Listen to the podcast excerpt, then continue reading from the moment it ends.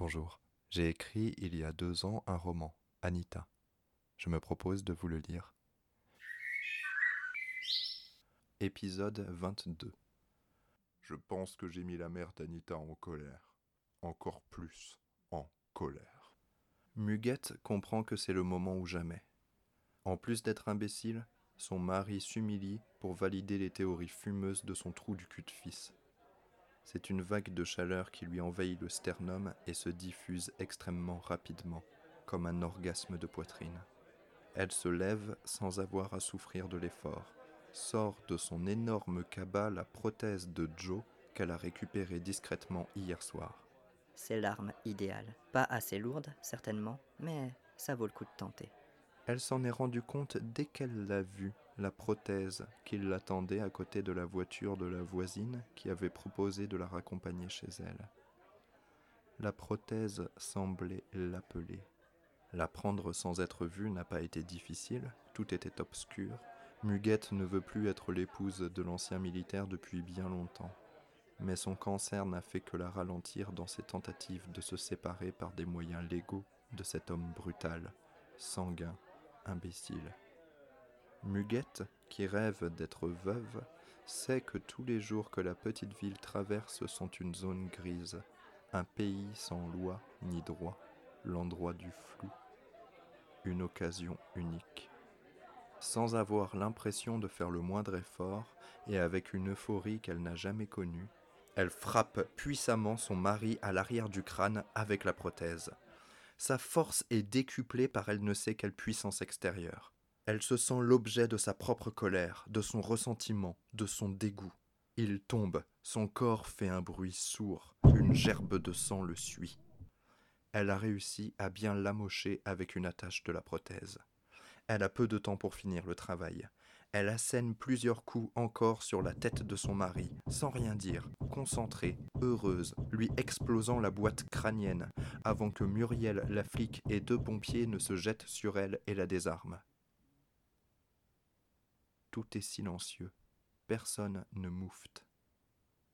Les parents protègent les yeux des enfants. Les pompiers vérifient les signes vitaux de l'homme blessé. Christian meurt très vite dans des bruits peu ragoûtants. Des yeux se tournent vers la femme homicide. Elle dit, comme épuisée, d'un coup Je sais pas si j'aurais pu avoir une aussi belle opportunité avant longtemps. Il fallait que je le fasse maintenant. Désolé si j'ai fait des tâches. Je nettoierai. Et Christopher, excité comme un taureau face à cet événement, trop excité, trop fou pour comprendre qu'il vient de perdre son père, que le phare dans sa nuit s'est éteint, ou rendu fou peut-être parce qu'il attendait ça depuis longtemps, être débarrassé de l'encombrant paternel, conclut en montrant le bras de la femme sans bras apparue ici comme par magie noire. Alors, on fait quoi, monsieur le maire? Xavier n'aime pas du tout le bruissement qui parcourt l'assemblée comme une vague. Il croit reconnaître quelque chose qui lui vient de loin, de l'enfance, la haine. Annick regretta dès qu'elle franchit les portes de la mairie. Elle se sentait idiote et impuissante, de l'eau jusqu'aux genoux. Avancer était difficile. Le froid était dur. Elle allait attraper une pneumonie. Au moins une pneumonie. L'odeur était nauséabonde, l'odeur de cette eau chargée de terre, de détritus, de cadavres d'animaux aussi, certainement.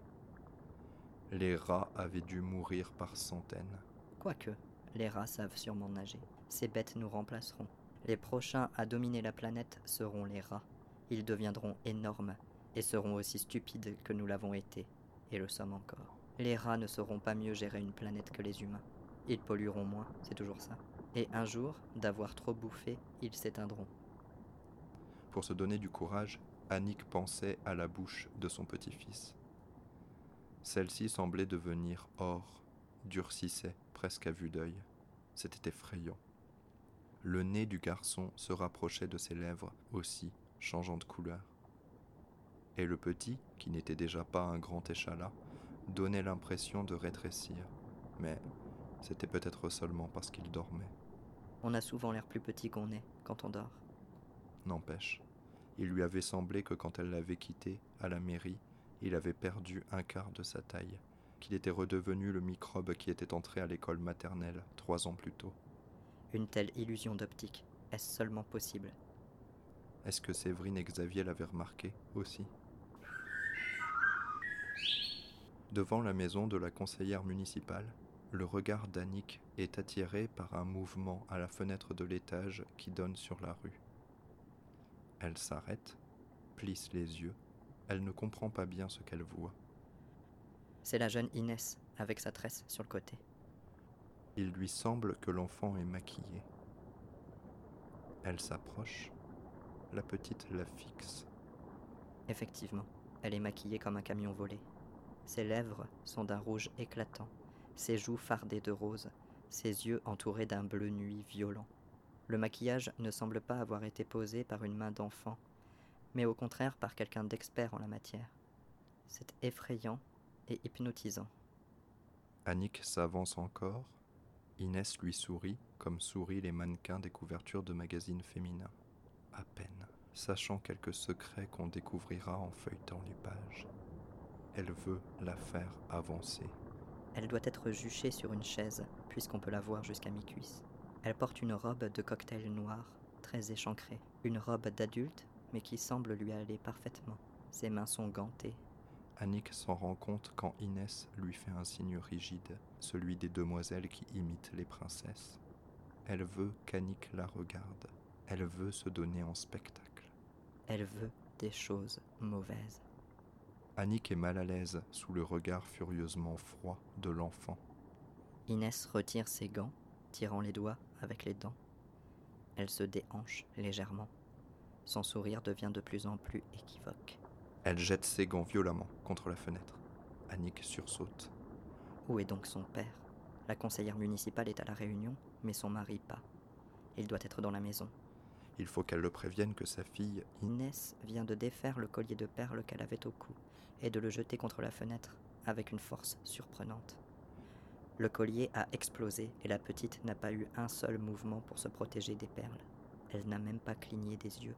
Son sourire a juste légèrement empiré. Elle enlève sa robe. C'en est trop. Annick se précipite vers la porte. Elle entend la fenêtre de l'étage s'ouvrir, mais ne s'en préoccupe pas. Elle y est presque quand la voix stridente de l'enfant l'arrête. Maîtresse Maîtresse, regarde-moi Je deviens folle Maîtresse, regarde-moi C'est Anita qui me fait ça Annick lève la tête et hurle. Inès est debout dans l'encadrement de sa fenêtre. Elle ne se tient pas aux côtés. Dans ses mains, elle a une urne funéraire. Et d'un coup, elle est happée vers l'intérieur et la fenêtre est fermée. Annick a un instant d'hésitation. L'important, c'est son petit-fils. Elle ne peut pas se laisser distraire. La gamine a dû être récupérée par son père. Tout ira bien pour elle. Elle prend le temps de calmer sa respiration, puis se remet en chemin. Elle tourne à gauche et à mesure qu'elle descend vers l'immeuble de Sabine, le niveau de l'eau monte. Arrivée au parking, au milieu duquel un arbre immense est couché, elle a de l'eau jusqu'aux hanches. Annick vomit quand elle voit passer devant elle, flottant nonchalamment, le cadavre boursouflé d'un homme. Elle croit reconnaître le supérieur de son beau-fils, le lieutenant. Sur le cadavre, trois rats profitent de la balade, commençant à grignoter ce qui peut l'être. C'est l'éclat de leur regard qui fait vomir l'institutrice. Quand, quelques minutes plus tard, exténuée, elle voit la porte s'ouvrir sur l'infirmière apeurée, elle sourit faiblement en pensant qu'elle doit avoir une tronche à faire hurler les morts. Gilles voulait retenir sa femme à la maison. Tu n'as pas à aller à cette réunion, lui avait-il dit après que le maire était venu la prévenir. Ils peuvent faire sans toi, tout le monde comprendra. Tu ne saisis pas, chérie. Si je veux gagner aux prochaines élections, il faut que je sois combative. C'est sur des moments comme celui-ci que ça se joue. Si je viens, malgré tout ce qu'on vit, les gens s'en souviendront. Je n'ai même pas besoin de faire des propositions ou de contredire Thaddeus. Il faut juste que je sois là. Gilles a très bien compris ce que sa femme voulait dire, en surface et en profondeur. Elle disait Si je n'y vais pas, alors rien ne vaut le coup. C'est douloureux, mais compréhensible.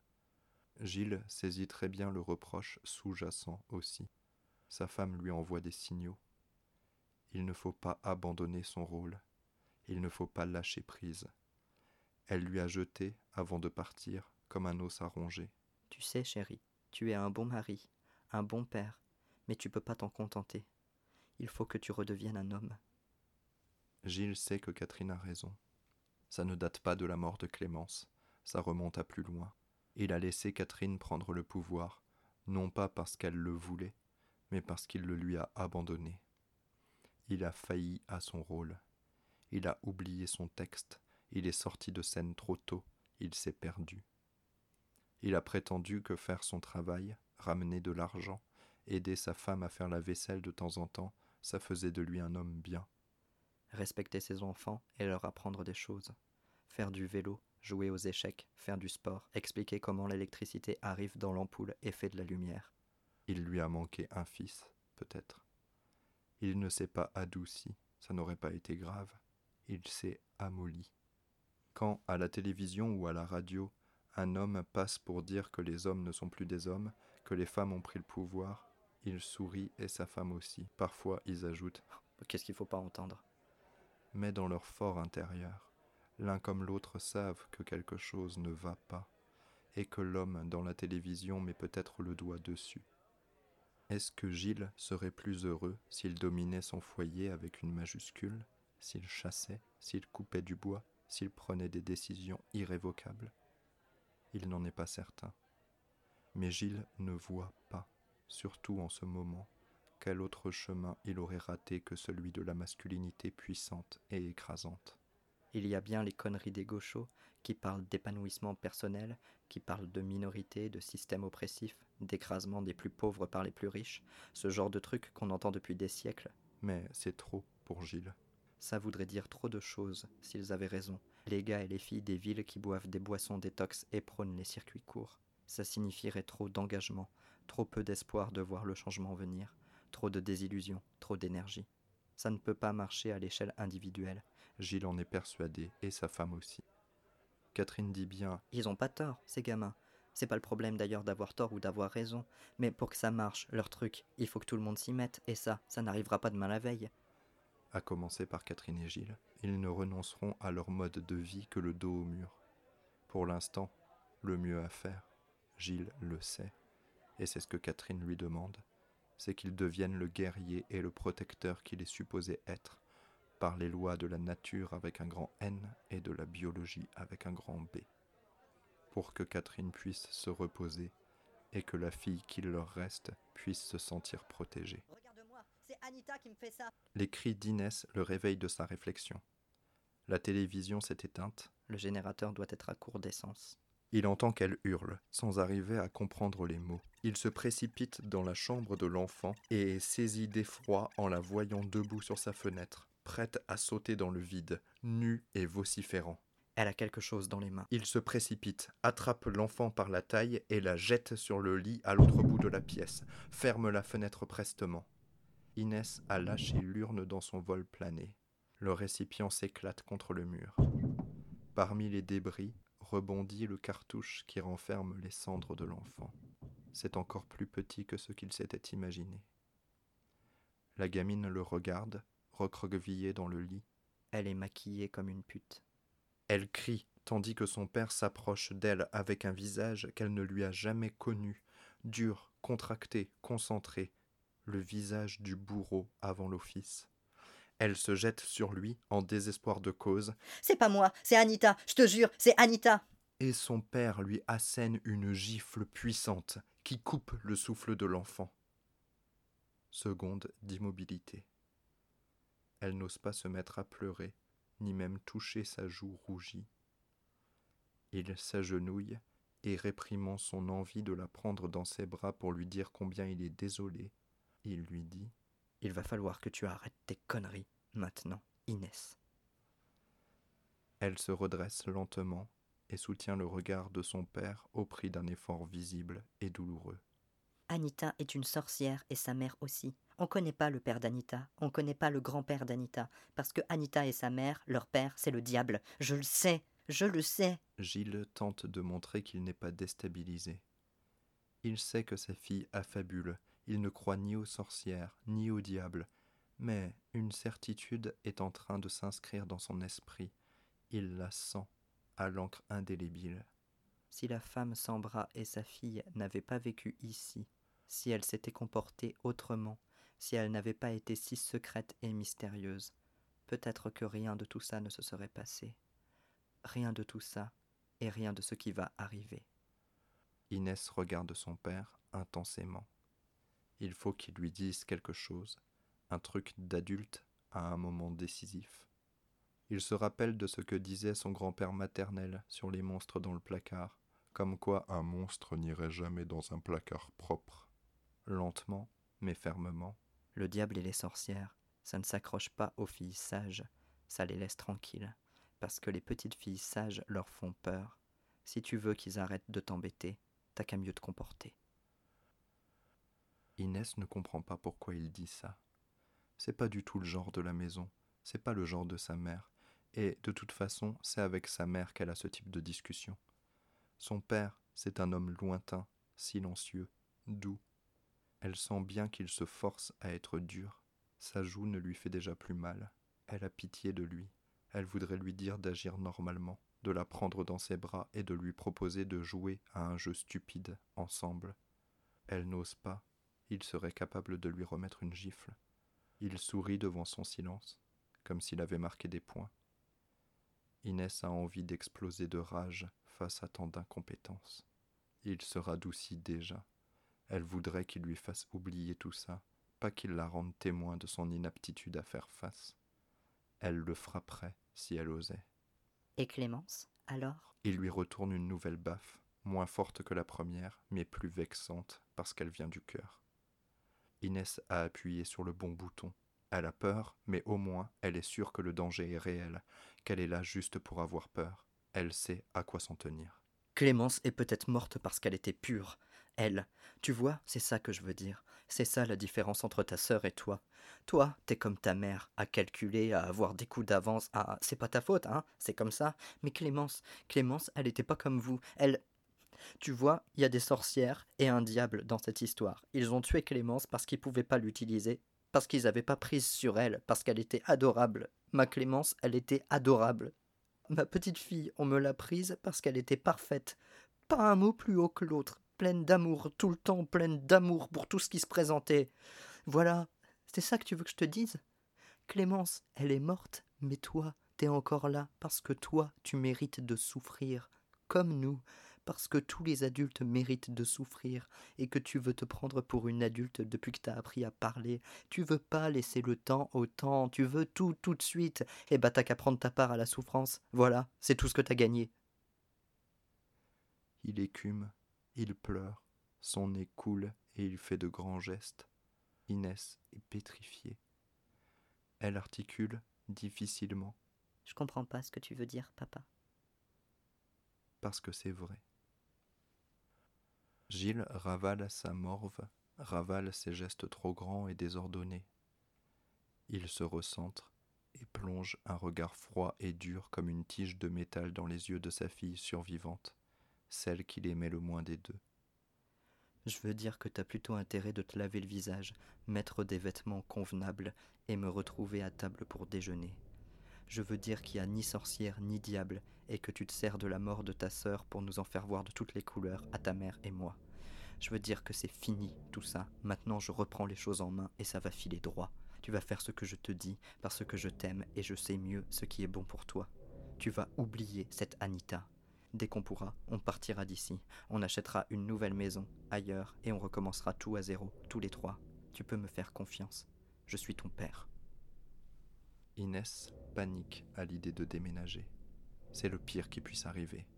C'est quitter sa chambre, sa maison, son école et sa meilleure amie. C'est se quitter soi pour trouver on ne sait pas qui au bout d'une route trop longue.